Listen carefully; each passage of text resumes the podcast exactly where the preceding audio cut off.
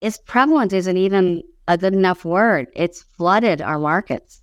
And it's amazing to me that doctors, embryologists, and patients don't have a clue what's going on. There's, there's certainly that everybody says, well, the eggs are cheaper from there, but those savings are not being passed on to the patient. They're still paying $22,000 per cohort. This episode was made possible by our feature sponsor, the World Egg and Sperm Bank. Head over to www.theworldeggandspermbank.com slash protect and download their free due diligence checklist to ensure that your program only sells eggs from donors that have been safely and ethically protected. That's theworldeggandspermbank.com slash protect. Today's episode is paid content from our feature sponsor, who helps Inside Reproductive Health to deliver information for free to you. Here, the advertiser has editorial control. Feature sponsorship is not an endorsement and does not necessarily reflect the views of Inside Reproductive Health.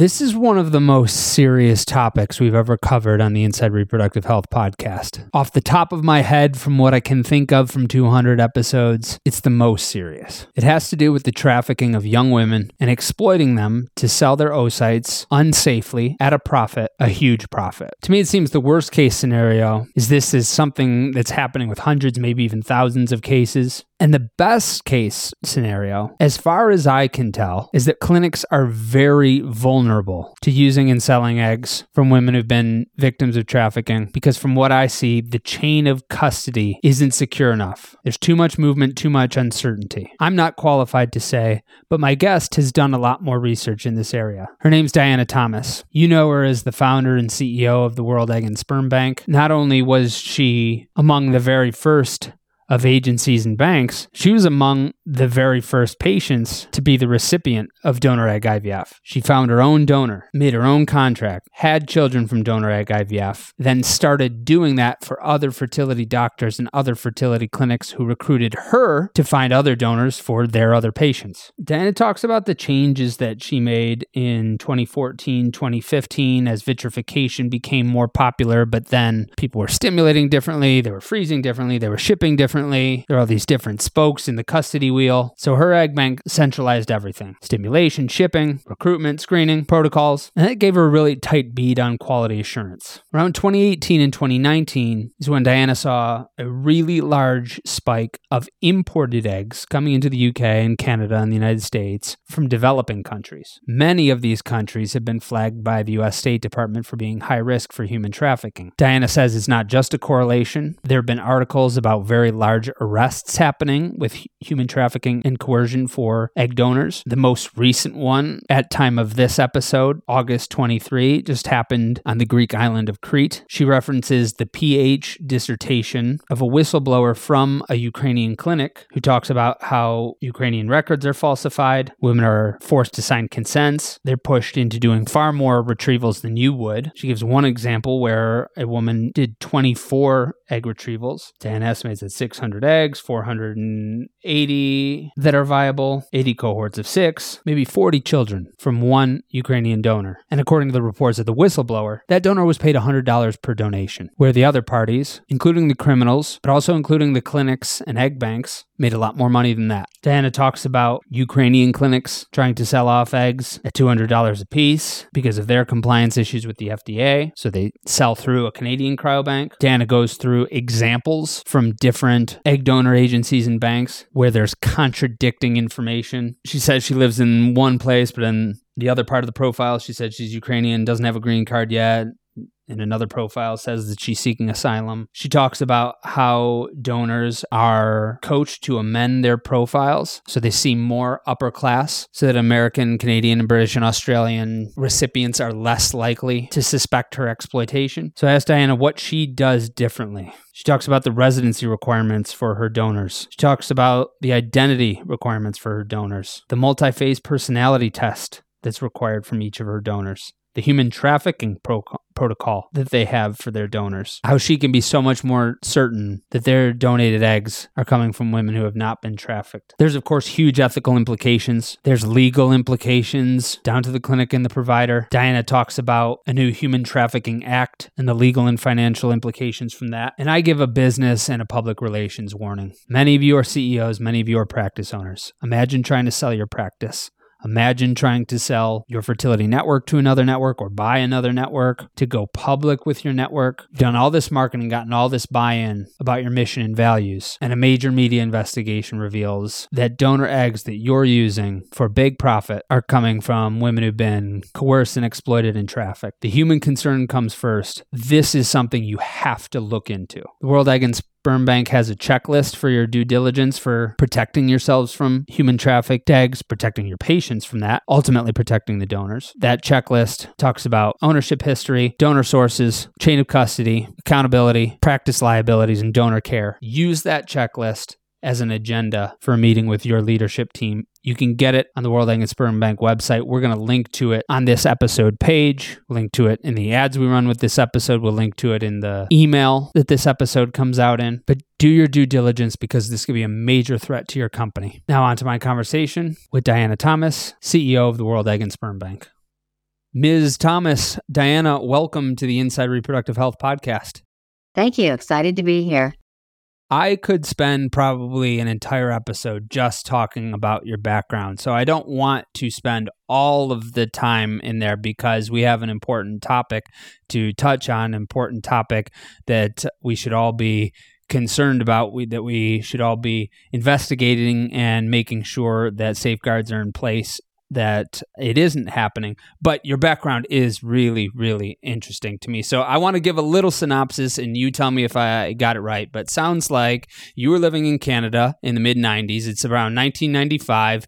You need uh, assisted reproductive technology. The wait list in Canada for IVF is several months and no donors are available there at that time. You move back to Phoenix, Arizona, where you're originally from they can do donor egg IVF, but they're not doing ICSI or anything, and they don't have like their own egg donors available. They don't have banks that they're working with, so they tell you, "Yeah, sure, if you can find one, we'll we'll use that person's egg." You recruit your own egg donor from eh, the Arizona State campus, and then you write your own contract for for that? There wasn't like third party contracts at that time so you write that and and you went you decided to go with open identity from the very beginning. How close am i to having that right?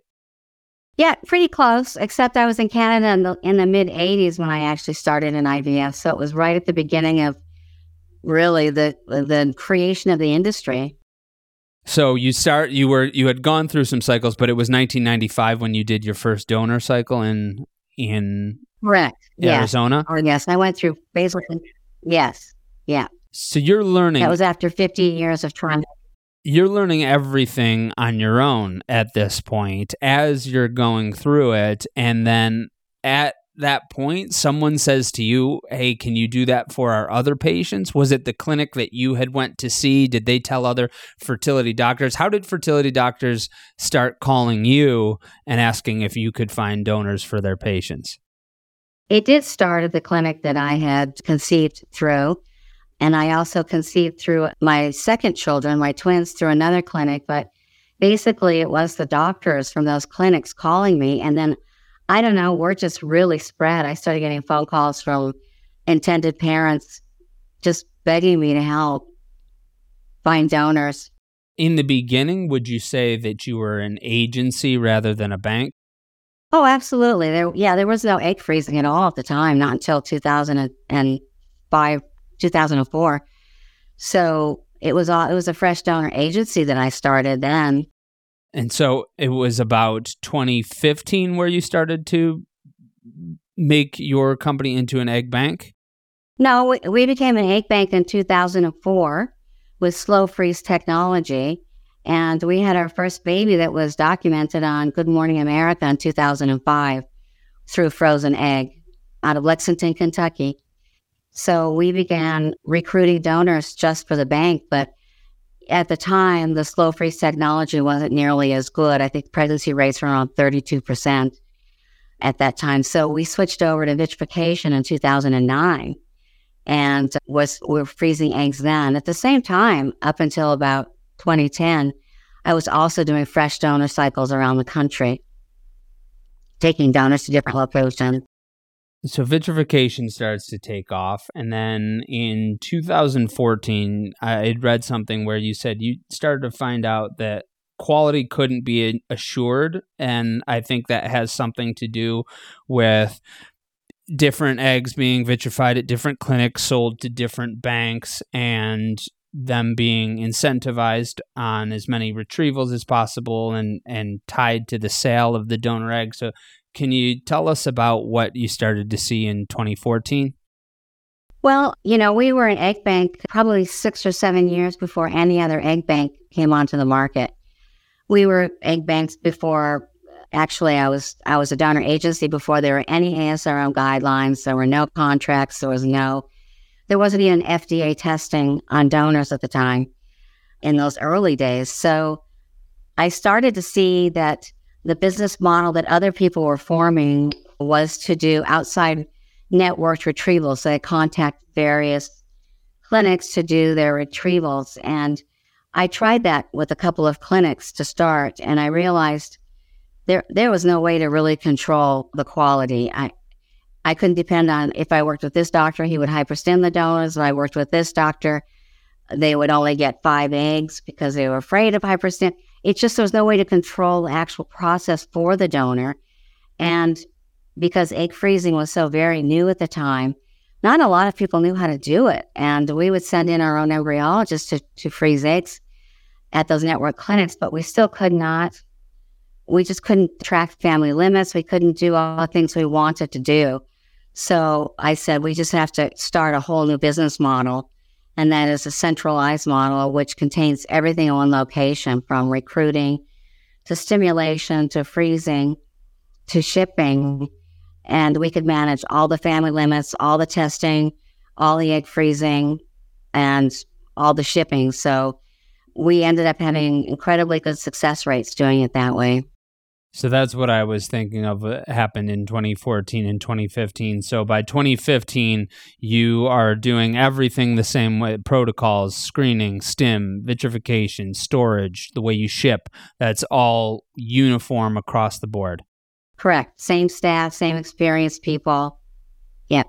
Same protocols so at this time you're really starting to build a quality assurance that is locked down and because of that you could probably see whenever there's some variance in that quality or if there are gaps in the QA piece of it.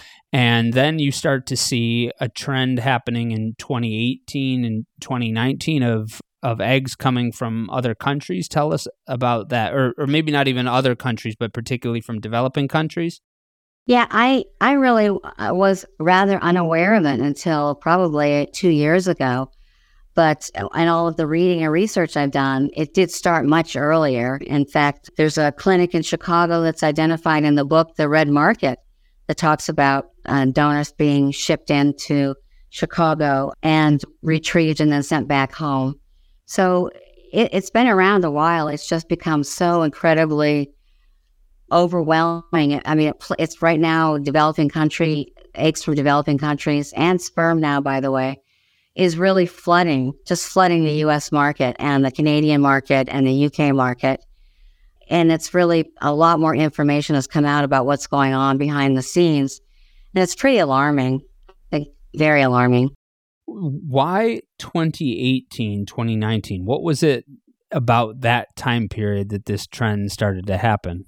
I think it was the globalization the economic globalization and ivf really picked up and most of this most of this is really driven by global funding and global purchases of us companies and canadian companies and uk companies. So yeah they have strong ties in european countries and other countries. So they're they could see a huge profit margin by doing it this way. And I'd love to give you an example. If you're ready to hear one anytime, how much money people make off those. Yeah, hold on to that example for one second because I want to ask you. You said that it's alarming. Why is it alarming? Well, any human trafficking should be alarming to anyone. The fact that all of these eggs are coming from, from countries well known for human trafficking, human trafficking stems from organized crime. And that you can go onto the government U.S. Department of State and see annual reports published about every country's human trafficking behaviors and statistics. It's well known and well documented. They're, they estimate 60,000 Russian women are human trafficked a year. And prior to the war in Ukraine, at least 6,000 Ukrainian women were. And those are the ones that are reported. So it's, it's not a thing that just happens once in a while, or maybe one donor is treated poorly out of the thousands that are listed on websites. You know, Donor Concierge uh, boasts 25,000 donors. So there's alarm because these two things are happening in parallel. One, you have a big rise in eggs coming from developing countries, and they also happen to be countries where human trafficking is a really big problem. And uh, so, well, well, it's been documented as well. There have been people who have documented these specific donors and specific instances of that of this, and I I have plenty of references I could make to some of those documents. But it's also that's yeah, human trafficking. It's it's everybody should just stop there. But then there's also who's telling recipients that this is going on, and who can validate any of the data, medical data. There have been two recent arrests that show that the the medical data is falsified for egg donation for genetic material being sold to the West. One article just came out this month of 71 donors that were rescued from an organized trafficking ring in Greece. So I think that, you know, the, the cycle we don't understand is these women are trafficked and they're trafficked into with uh, fraudulent promises of vacations or jobs or or work and then they're put into dancing at clubs and prostitution with egg banking on the side. So, do we really think that these some of these women don't have HIV? Who, who, whose blood is being tested? Who's who's tracking the chain of custody for any of the testing that's gone on in Europe? That you can't even track the the actual documents down, much less know the chain of custody. Especially, well, I'll I'll wait for you to ask some more questions, but there's there is. Well, t- tell us about the example you were thinking of. Well, if uh, there's a great document, if people are really, really don't believe this is going on, by Polina Valesco, who did her dissertation at Indiana University in 2021 and lived in Ukraine and worked at a Ukrainian egg bank for three years. So she came back with all kinds of interviews and documentation and explanation of how the process works and how records are falsified and how donors are are told to consent, sign these consents, or they they will can't donate. They're not going to get paid, or just the coercion inherent in almost every step of the process. Uh, and coercion of vulnerable women is a definition of human trafficking.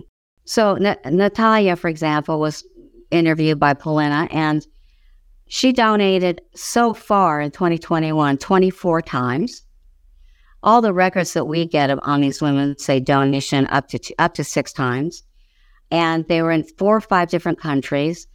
She got paid about hundred dollars per donation, so that's twenty four hundred dollars. She produced around six hundred eggs on an average cycle.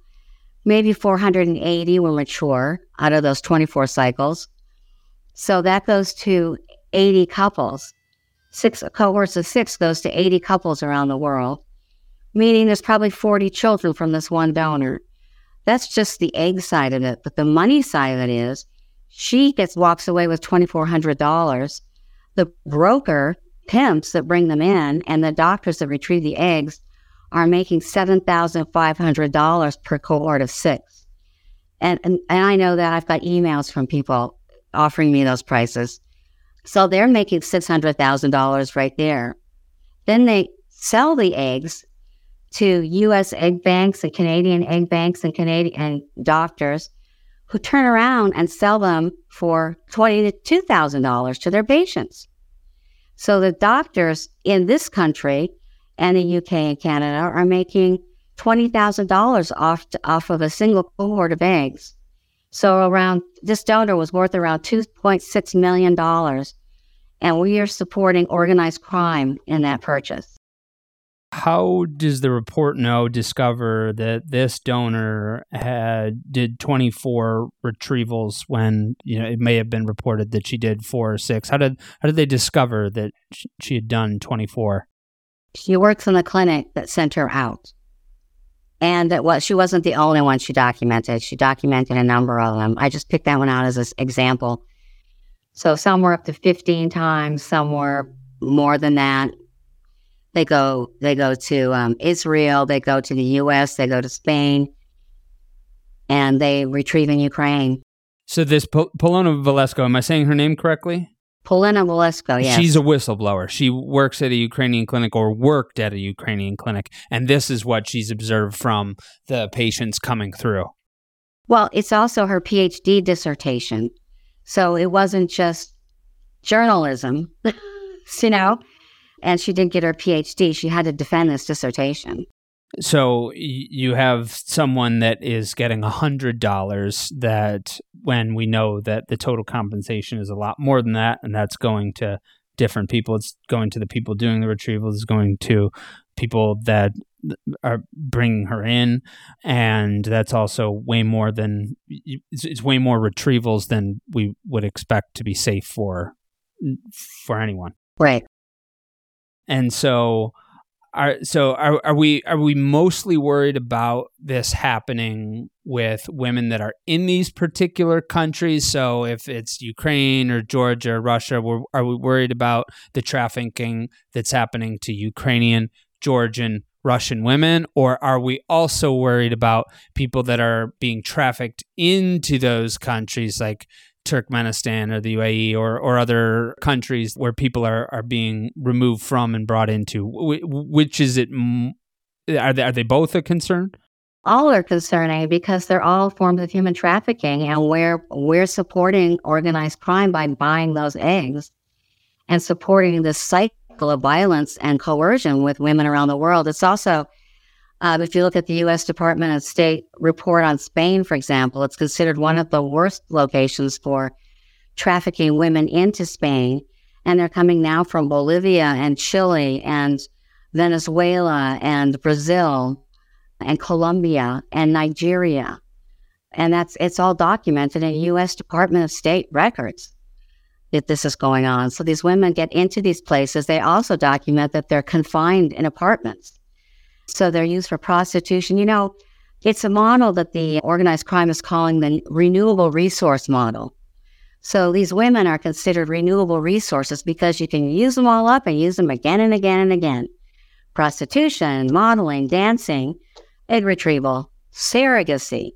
The one that was arrested uh, this month was for all three of those things prostitution, surrogacy, and egg retrievals.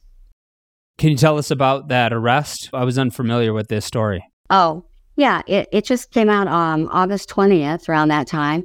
I think, yeah, I think I've got it on my, on my LinkedIn, in fact. But basically, doctors, secretaries, embryologists, organized crime in particular, uh, persons were all arrested for uh, because of 98 women that were being used for prostitution, surrogacy, and egg retrievals for egg donation. And in the arrest, they found all the medical documents falsified, consents falsified.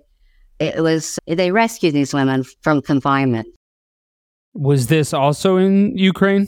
No, there, it was in Greece, which is really interesting. It's the second arrest that was large like that. The other one was in 2019 there but there were women from Russia, from Ukraine, from Moldova, Georgia, and other countries that were sent to Greece to be retrieved. And so, eh, and, and Cyprus is an area that has been dinged for human trafficking in the past, eh, a, a neighbor to Greece. And so women are both vulnerable in these countries and then they're vulnerable from other countries that go through these countries.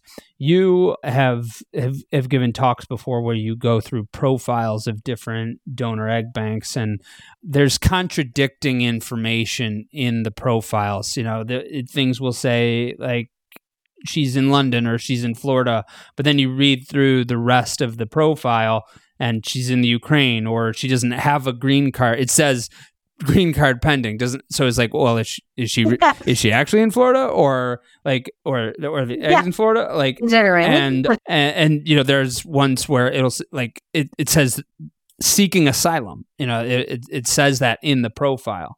And so tell us about these examples. Well i mean there are thousands of them and you know i people say to me well who's doing that in the us and i basically cause, would say who isn't? I mean, really, I believe that almost every egg bank is, and they're also shipping them to Canada, to Can-Am Cryo Bank.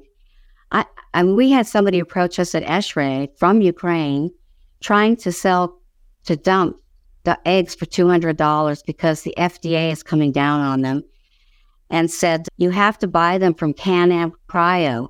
So send your patients there. We'll ship all of our eggs to Canada because it's, there's no FDA in Canada. So there's no, there's no, there's absolutely no verification of the of the testing that's going on for these donors. So they go from, you know, Ukraine to Poland to Spain to a, a bank in the U.S. to a Canadian egg bank, in and out of tanks, and people are buying them and have no clue where they're originally from, and there's no disclosure at when they're when they're purchased by recipients that, that any of this is going on. People assume that if it's in the United States or Canada, it's legal and it's healthy and it's safe. That seems to be a big chain of custody you know, that can be easily obscured Nightmare. because yeah, it seems to me that that you can feel like oh this is the source but you don't actually know the source because it did it come from this agency or this clinic and get shipped to this clinic or this agency? It was it brokered by yet another intermediary that was trying to unload oocytes for reasons that you say oh we're in Ukraine and things are really bad and we're so we're gonna try to sell eggs at a discount and but you have to go through this other person and ultimately you know the patient really isn't aware of of that long chain of custody. How familiar are the clinicians with that long chain of custody? Do they know where eggs are coming from? I really don't think so. No one has really stopped to ask the question until recently. We've been trying to educate people about asking questions, which is why I've done a checklist for people to start asking questions in order to determine where the eggs came from or, or if they have answers. Um, I did an online survey um, in April, just a quick, quick and dirty to embryologists. Do you know the source of the eggs you're warming? Only 33% of them, the N was only 200, so it's not, it wasn't huge, but it's a pretty good indication. Embryologists are really honest. they really do answer directly. And of those people that, that did know, they knew that 50% of them they thought came from the US, but that's because the US Egg Bank name is on the shipment. And the other 50% knew they came from Eastern mm-hmm. Europe because they sponsor a clinic or from the UK, which is really just another transit country because they don't retrieve eggs and send them out from the UK and, and Spain. So people are aware that it's happening and they're entering that data as a SART clinic into SART. And so I think that the any egg bank would say, oh, well, they do say because you go to their website. In fact, one of the examples that you had in in your talk, you, you point out all of you, you show the map of where they're getting their donors from from a multi, you know, I think it's like 20, you know, they say 20,000 donors available or something. And of course, right on their homepage, they say each of our egg donors is required to complete a rigorous application and screening process prior to being added into our database for their safety and for the health and general health of your future baby. We document and verify every egg donor's identity, education, and mental physical and reproductive health. Why is that wrong? How how can it, it eh, how do it, they're all going to say the the same thing. What, in your view, is insufficient about what they're doing? Well, it's it's all a lie. They're marketing to the Western market. If you go to Polina's dissertation, she talks about how the session with the psychologist is how to how to amend their profile to make them look like educated white middle class women so that people in the western world don't feel guilty getting eggs from poor abused women who are not educated so they falsify their talents as you saw one of the donors who had spoke five languages including ancient latin played jazz and classical piano and had a real estate degree but she's a freelance model it, you know, really, I, I and they're saying they're not lying about any of that stuff. When you have do, um, people getting arrested for false records, and who who actually validates any of it? How do you know the eggs you get actually the blood you get is from the same donor whose eggs you get? Because they say so. Is that going to hold up in court? Is that going to hold up to the FDA audit? Well, look at their website. They say they do all this. They must do it. It's, it's, and yet people like us who actually do it all the right way are held accountable and can be prosecuted for not following the law.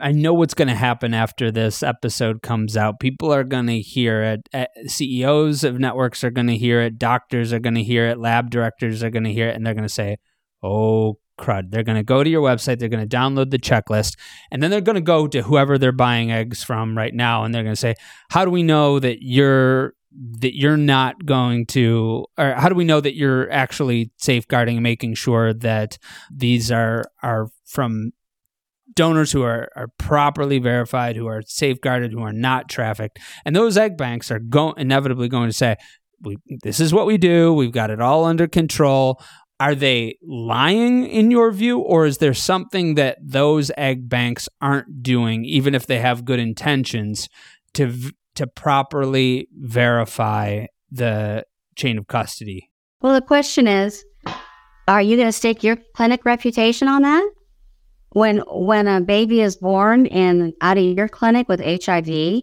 are you going to say well they told me i believed them there's no source documentation that can be discovered in a court of law. You know, they, there's documentation that the stuff is falsified. Do they do it for every person? What the question is, who who is a third party that's not making money off this that's auditing them? There is nobody.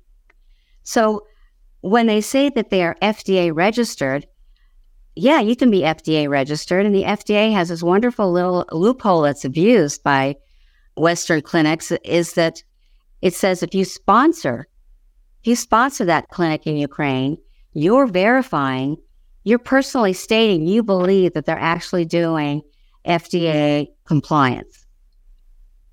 So they send the eggs over, but there's no documentation. And if they do get documentation, how do you know the chain of custody for the blood work that was done? But the but when an F when an FDA agent goes to your lab, what are they looking for? They're looking for for real proof that there's infectious disease testing going on for this particular set of eggs. And that that's just not going to be there. What would proper identity verification look like? Well, I'm not sure that really matters. When you traffic, you're trafficking, whether you identify them correctly or not. You know, the act of trafficking supersedes all else because the act of trafficking is, is against the law and is punishable. And it, it doesn't mean that you're not trafficking because you bought the eggs and you didn't know she was trafficked. You buy stolen goods, you have to return them. It's it you are accountable. You're liable. You're transferring those eggs into your patient. You're the last person to say, "Well, yeah, I, I trusted them over there. I believe that." And how how do they know? I mean, uh, we're talking about Ukraine, but they're getting eggs from Bolivia and Chile and all different sets, all, all different countries. So they believe all those doctors. They just believe everybody. That's okay. That's what's going on. When when it's documented, there's so much human trafficking going on in those places, and specific instances of it. It's it's just all over the all over the internet. If you want to go to the U.S. Department of State. Yeah, especially in in countries that are war torn, like Ukraine, or are bad state actors like Russia, where no one trusts what's coming out of Russia typically, and so why would you trust? the so if you didn't trust the Olympics, if you didn't trust fraud and you know involvement in different in, in other countries and and, and and sabotaging other people's internet infrastructure and then but but you're going to say no but for sure we know that they're safely doing egg donation. Yeah i mean i mean organized crime drug lords run bolivia and colombia.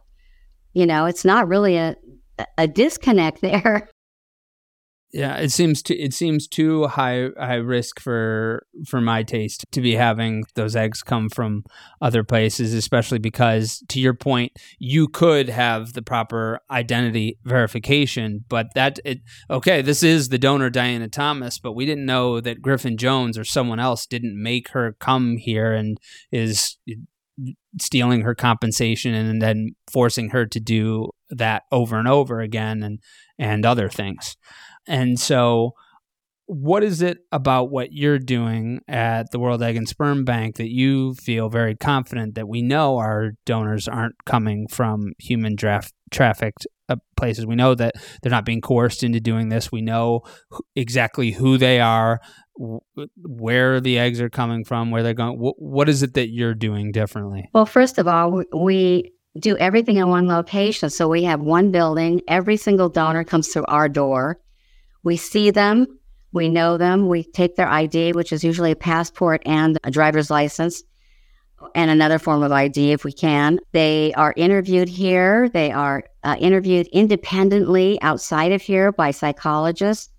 They do MMPIs to show that they're whether they're lying or not. They're also interviewed by doctors that are uh, also on contract outside of us, so we're not trying to manipulate the outcome. And anybody who comes in this door from the United States, we only use donors that are US donors who are residents because you have to be able to track them back. If you're going to follow family limits and international laws, we actually limit our donations to 10 families worldwide for egg and sperm. So um, these women come in, we know who they are, but we also, these women have opportunity. They're educated, they have an opportunity for other work. They have legal support if they feel that we're doing something wrong. And every document and every person and, and procedure we do in here can be discovered in a court of law. So we are accountable from beginning to end for our donors. All of your donors are U.S. residents? All of them. Only. I think we've had a few. Yeah. We have had a few Canadian donors, but I would say in the in ten years we've had like three and then they're all donating at the lab in Phoenix. All of them are retrieved in our one location and they're frozen here and they're shipped from here. So there's no other hub we ship to. There's no excess handling of the eggs. They go from our lab to a clinic's lab. So you can be a lot uh, more sure of of who they are and, and where they're coming from. Uh, when you said MMPI, that was the first I heard of that. You said it it helps to detect if they're if they're telling the truth or not. Tell us more about what that is. This is the first time I'm hearing of it. Yeah, I started it when I started working with egg donors in the 90s. But it's, it's MMPI is multiphasic personality disorder test that psychologists use. So it's a you know 700 questions that you have to answer in an hour, so it detects consistency or if you're misrepresenting yourself or you're trying to make make yourself look too good, but it's analyzed in a program that psychologists have been using for decades and decades. And it identifies people that have compulsive lying or they're borderline schizophrenic or there are various disorders that show up in that testing.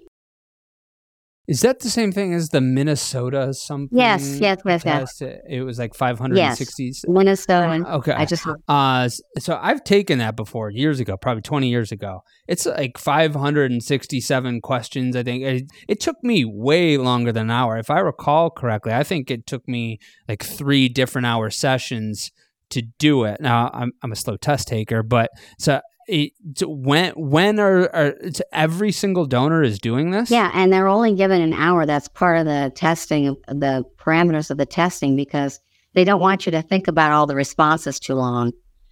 That's that's kind of the whole idea of it. And they'll ask the same question, you know, twenty different ways. It you know, and you you tend up going through very quickly, so your answers are very spontaneous. And you're doing this for every single donor or just some? No, all of them. I've done it for 25 years. Wow.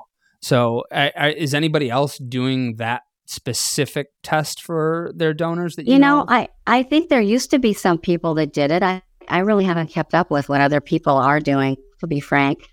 So, I suspect they're doing that or some version of it. There's another version that's not quite as intense um, as well. So, I, I think and then there's people who just sit there and talk to them for half an hour and they write up a paragraph and that's it, which is really probably most of them. But the psychologist, you know, interview in Ukraine was documented as being a how to how to doctor your profile meeting, and the consents actually in the law state that a person traffic that's person a person that is trafficked and signs a consent, that consent is entirely invalid because they want to doctor their profile because if they seem more affluent if they seem like they're upper class or upper middle class then you kind of reason by proxy i heard you say in in your talk that they it's well you know if they've studied at university and they have a master's or the, or they have maybe not even this but they speak six languages, one of one of which is ancient Latin, and they've studied philosophy, and they they're a jazz pianist and a concert violinist, and all of these other things. Then you think, well, they can't be coming from downtrodden conditions. Yeah, it's it's kind of appeals to our Western culture. We we don't like abuse. We don't like human trafficking. Most of us haven't been exposed to it at all. It's uh it's hard to even accept that this is happening right under our noses and people are going to start being held accountable for it. And I, I wish people would listen and not get in trouble over it. But if we're going to keep sponsoring organized crime, the eggs are going to keep coming until somebody really gets in trouble over it. But it is a way for us to feel comfortable that that these women are not being trafficked. The women in some of these other countries are being coached to to elaborate and fabricate on their donation profiles where you're putting them through a pretty rigorous personality test to make sure that this is who you say you are and that uh, you know some of these other personality disorders are screened away. Right. And it's also somebody outside of my organization. She's an independent psychologist so she's got her reputation and her license to protect so she's not going to tell me what i want to hear. She's going to tell me the truth I, are there is there anyone else, any other egg banks that you know of that that all of their donors are U.S. residents? Its prevalent isn't even a good enough word. It's flooded our markets, and it's amazing to me that doctors, embryologists, and patients don't have a clue what's going on. There's certainly that everybody says, well, the eggs are cheaper from there, but those savings are not being passed on to the patient. They're still paying twenty two thousand dollars per cohort and they and they're getting something they don't really know what they're getting now. Oh, you have a, a, screening level that seems to be above and beyond. You can point to a couple of things that that are actual differentiators. They're not superlatives like we have the most rigorous screening testing. It's we can say all of our donors are U.S. residents. We can say that every single one of our donors gets uh, this MMPI test. We can say that we check all of their documentation. Do you have any other assurances for making sure that that they're not coerced though. So imagine the MMPI helps with that. And if they're US residents, we know they're not coming from other countries, but trafficking can still happen in the United States. Do you have any other assurances for for knowing oh, this person wasn't brought in by a pimp or an abusive partner or uh, some other organized crime person? We have a, an official human trafficking protocol. every donor that comes in and is given a cup to, to urinate in is told to put a red dot on the cup if they're being coerced co- to come in. Yeah, Virtus in Australia just did a modern human trafficking protocol for their egg bank, for their clinic. So people are starting to come around to seeing that you have to mitigate it somehow. So you take them away. Do you take them away from whoever they came in? I noticed when I went into the you know labor and delivery ward uh, earlier this summer that I was you know, they they took my wife first and I hung out in the waiting room and then and then they came and got me and they said are you safe you know were you brought here on your own do you feel safe to go home do you like you know all, all of all of these sorts of things and so how do you how do you sort of coach the the woman on what the red dot means how to um, use it we actually bring them in the back away from the if there's anybody with them, that we t- discuss this in the back, the nurses and the doctors do when they're doing their ultrasounds and they're taking their urine sample. If anyone were to say, I, I'm not comfortable going home with him or something's wrong, we would take them into the back of the building and call the police. And, you know, that's all we can do, really. But we've never had that happen. And I've gone through at least 30,000 donors in my life. But, you know, we also do reimbursement sheets so we know where they work, we know what their income is. When I have somebody come in that says, I need to pay next month's rent, it's a no go. That's that to me is uh, taking advantage of an economic vulnerability. Which your standards of coercion are, are higher, which I think is good, by the way, Diana. I think it's that's ethical. I think that so because you could argue that's a form of economic coercion. Like, is she really consenting to donate her eggs if she absolutely has to you know, feed her firstborn, or if she has to make rent, or uh, any number of things, pay off a, a debt that's going to send her into bankruptcy? Uh, and so you're you're checking for this and where I just can't believe that's the case in in many of these other countries and and and in many of these other countries that the threat of what living to paycheck to paycheck actually means is greater than it is here. And I'm not saying it isn't it isn't a big threat to live paycheck to paycheck here, but one people do it more in other countries and two what it actually means is that you don't eat. Yeah, I, I lived in Bolivia. I lived in Bolivia in 2014 and 2015. And poverty in Bolivia means that you don't get you don't put food on the table that night and and so there aren't different social safety nets and so simply by virtue of having donors from other countries you simply couldn't have that same level of assurance of what we might call economic coercion because they do have that economic threat it is more present and it's more dangerous in generally speaking well, true. And I, you know, I see your points. I think that sometimes I hear the argument that um, that we do it here in the U.S. too. The point is, I think that's a red herring, and you hit it right on the head.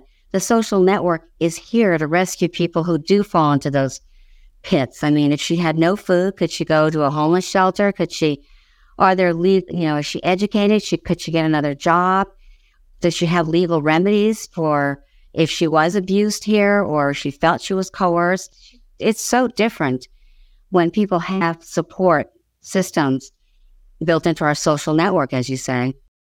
Yeah, I don't want to belabor the point, but I think a couple people might listen and say, "No, it is still bad here, and it's it, it can be bad here at different points." I'm telling you, it's nothing like what it is in these other countries. I am telling you, you, you, you poor here means that there you're you're living in public housing and it's rough, and, and appliances aren't working, and sometimes utilities aren't working, and and there's there's lots of crime, and all of those things are are serious dangers. What poor means in Bolivia is that it is a dirt floor with a tin roof, and you, you there is no there's there's no you know public transit that you can even just get get a bus pass for. There's no soup kitchens. There's no there's no homeless shelters, at least in the rural areas. And so uh, you know this is the case in, in a lot of different points. So I won't I won't belabor that anymore. But I know somebody's probably thinking, oh no, it's still just is bet. I'm telling you, it isn't.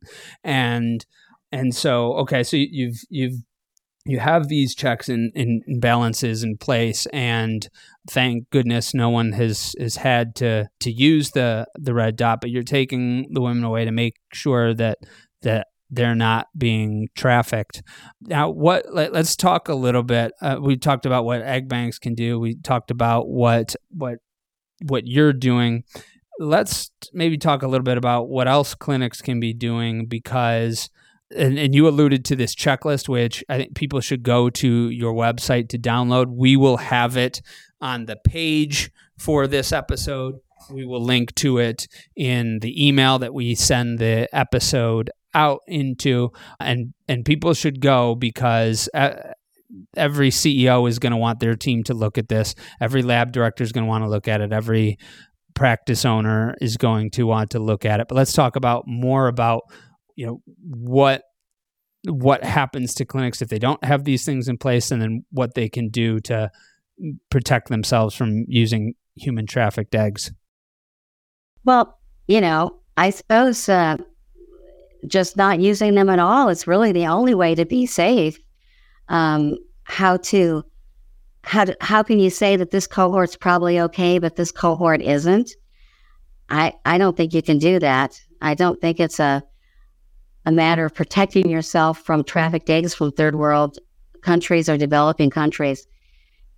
You can't change the whole social system in other countries. So the only way you can stop it is by not supporting it, by paying for the eggs.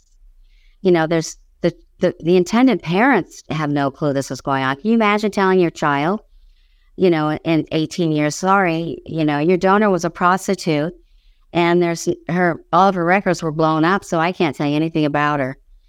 You know, I mean, it's just the down. You know, this is not going to just stop with transferring eggs. It's going to be the pregnancies, the children born, the children who who want contact with the donor as time goes on. I, I think that there'll be a lot of lawsuits if people are not more careful about this and just don't engage in it the FDA is catching on. And, you know, I think it's a disservice to our own clientele. I mean, our own profession and our own, the people that we really want to help. That I know that every clinic and doctor really wants to help because they can't, they can't double check any of that stuff and they should stop pretending that they can. I don't know if I answered that question or not. It's a, it, it's kind of just goes on and on. You can't, there's no way to do it halfway. I guess. So you really can't use eggs from these other countries. You have to use those from that are where there's there's one source that, where it's one country. Are there other countries beyond the U.S. that you feel are safe? You know, you, you mentioned that sometimes you use Canadian citizens. So the U.S., Canada. Are there other countries where okay, if, if donors are coming from these areas that then that's safe? Is it only developing countries that you're concerned about? No, I mean, I think you can recruit donors in Australia and the UK, but the chances of doing that are pretty low because of their own laws around reimbursements. I I don't have any trouble recruiting donors. I have more donors, you know, I can I have 200 that are already all banked. I could I could double that in 6 months if I wanted to. So when people say that, you know, we got to do this, there just aren't enough donors. I just have to disagree and see you're doing it because you're making a ton of money easily and you don't know how to recruit donors. You don't you don't put three or four staff people to do this 100% of the time, which is what it takes. It takes a lot of time and effort, especially to get it right legally and worldwide, which is what we do. We follow laws in at least six different countries. So everything has to be really monitored donor sources is one of the areas of the checklist that you also have. You also have an accountability, which you, you list out specifically what that means with CDC, with US.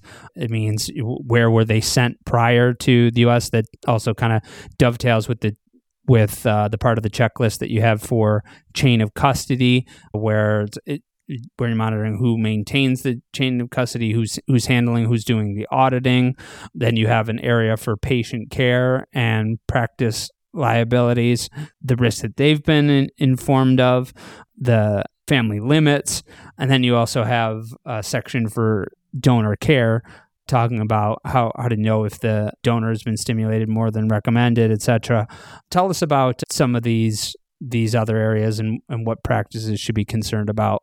Yeah, I think you know, again, it's been documented everywhere in many places, including in the dissertation that when a donor is hyperstim, she comes back to the clinic banging on the door and they say, tough, your donation's over. Good luck. Go find, go get better somewhere.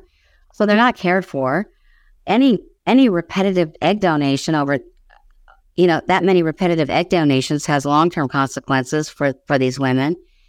The, the clinics, you know, they're, they can't verify the records. They can't verify the profiles. They can't verify the ID. All they do is have eggs sitting in front of them. And they feel that, well, if the patient went there and, and ordered them, what am I going to do? I just have to warm them and transfer them. But the fact is, when a doctor takes eggs and warms them and fertilizes them and puts them back in a patient, he's the last chance to rectify a problem that will that could happen to that woman and that child. He's participating, he's condoning the whole process if he transfers those embryos into a patient. He, they're not going to go and sue a broker or, or a pimp in some other country. They're going to sue the doctor here and the lab and the staff. It's, you know, so it's, there are huge liabilities, I think, and they just haven't, they just haven't shown up yet because it hasn't been around as, as commonly as it is now very long. So we'll see what happens in the next six months to a year. And if the FDA is already tracking down the Ukrainian eggs, they're going to be asking people in clinics when they do their audits to file, to show them the chain of custody for the FDA testing. I'm going to give you the final thought. I want to conclude with my final thought because you're the expert in this area where I can shed some useful advice to those listening is that if this were connected to your clinic and and something big happens, it can be one of those irredeemable public relations travesties. So you're talking about the, the the human concern our listeners should be deeply concerned with the human concern I'm sharing the business concern here on top of that. The human concern comes first, but I'm sharing the business concern on top of that. That many of you are CEOs that are listening, and many of you are practice owners. But whether you're a practice owner of a of a six doc group in in a, in a city here, or whether you are the CEO of a network that is getting ready to be bought by another network or to buy another network or to go public. Imagine something like this coming out from the New York Times. It comes back to your clinic. This is something that you absolutely have to look into. I recommend you start by going and reading through the checklist, going to the World Egg and Sperm Bank site, reaching out to Diana to find out more about this. But you absolutely have to look into it because if something like there was a an article that came out last year from the New York Times, they were surrogates, now they must raise children, and it talks about you know coercion and human trafficking and surrogacy in Cambodia. But if an article like that comes out and links someone to your clinic. Oh, oh, and by the way, it was these clinics in the United States, these networks that purchased these types of eggs. That is a, a really bad thing to happen, especially if you're a mission driven organization. Many of these fertility clinic networks market themselves on the missions that they're building themselves toward, and that would betray a- any core values that that they're hoping to build their their brand upon. And the, the I'm I'm looking at the article that you talked about previously, Diana, where it's police arrest members of a baby trafficking ring on Crete, Greece. If any of this is is, is linked back to your clinic. It's really bad. Again, the human concern comes first, but that's the business public relations concern. I strongly recommend everyone to go to your website and read this checklist. Again, we're going to link to it in the show notes. We're going to link to it on the show page. We're going to link to it in the email that goes out. It will be on the the World Egg and Sperm Bank's website. And if you still need uh, more help getting in touch with with Diana and, and and finding those resources, I will I will connect you personally. But Diana, now please, I want to leave it to you to conclude. Well, I you know I hate to be the bearer of bad news, but I'm actually really trying to partner with clinics to help them out so they aren't in that situation with this education. But there's also another piece. You know the the U.S. has ratified the UN Human Trafficking Protocol and in it, there's also punishment that comes along with being arrested and convicted, including repatriation of every penny you made from that trafficking act. So there is also a financial piece to this for networks, global networks. I so I, I really hope people are listening. It's it's something we can reverse. I think we all love our patients and really want to take care of our patients and give them healthy babies. So we have to be aware of these things to move forward thank you very much for coming on the podcast, Diana, and sharing light on this topic. I look forward to hearing more about the follow ups and about the people that reach out to you afterward. Thanks for coming on the Inside Reproductive Health podcast. Thanks for the opportunity. This episode was made possible by our feature sponsor, the World Egg and Sperm Bank head over to www.theworldeggandspermbank.com slash protect and download their free due diligence checklist to ensure that your program only sells eggs from donors that have been safely and ethically protected. That's theworldeggandspermbank.com slash protect. Today's episode is paid content from our feature sponsor, who helps Inside Reproductive Health to deliver information for free to you here, the advertiser has editorial control. Feature sponsorship is not an endorsement and does not necessarily reflect the views of Inside Reproductive Health.